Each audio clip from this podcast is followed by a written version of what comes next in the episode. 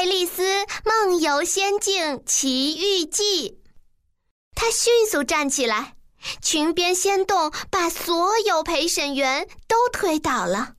审讯不得不暂停。爱丽丝急忙把他们送回原位，慌忙中，她竟把壁虎头朝下放。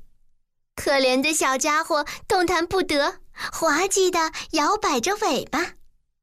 镇定下来后，陪审员们急忙找来纸板和铅笔，把刚刚的事情记录下来。当然，壁虎比尔除外，他已经累到无法动弹了。国王开始审问爱丽丝，可惜爱丽丝什么都不知道。你对这个案子知道些什么？什么也不知道。什么事都不知道？什么都不知道。这时，兔子发现新证据，他赶紧把证据递交给国王。陛下，陛下，又发现新证据了！这里刚刚拾到的一张纸，里面说什么？这是一封信啊，不，这是一首诗。国王开始读起诗来。王后就站在他身旁。王后听完诗章的内容，十分愤怒，他随手抓起一个墨水瓶，就朝可怜的小比尔砸去。我们都清楚的知道真相，我给他一个，他们却给他一对。你从他那里得到了所有。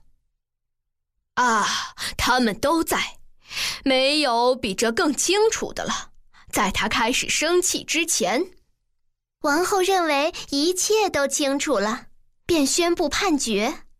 爱丽丝已经恢复到原来的大小，她根本不怕一副纸牌，于是她大声反对。突然，整副纸牌都升到空中，又在分散着落到她身上。爱丽丝惊慌地尖叫着，拼命拍掉纸牌。那现在开始判决吧！愚蠢的废话，竟然先判决！住嘴！我偏不。这时，他突然发现自己还躺在河边，头枕着姐姐的头。爱丽丝急忙坐了起来，一口气把这神奇的经历告诉姐姐。姐姐听完爱丽丝的故事，也觉得很奇妙。不过天已经不早了，他让爱丽丝赶紧去喝下午茶。啊，我做了个很奇怪的梦啊，有兔子。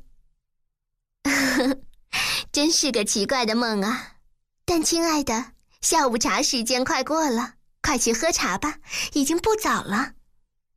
爱丽丝的姐姐仍坐在那里，望着西下的夕阳。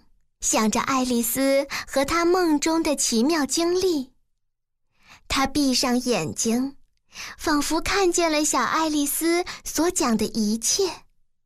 兔子跳来蹦去，王后不停地尖叫，素甲鱼还在伤心地流泪。她想象着多年之后，她的小妹妹已经成为一位妇女。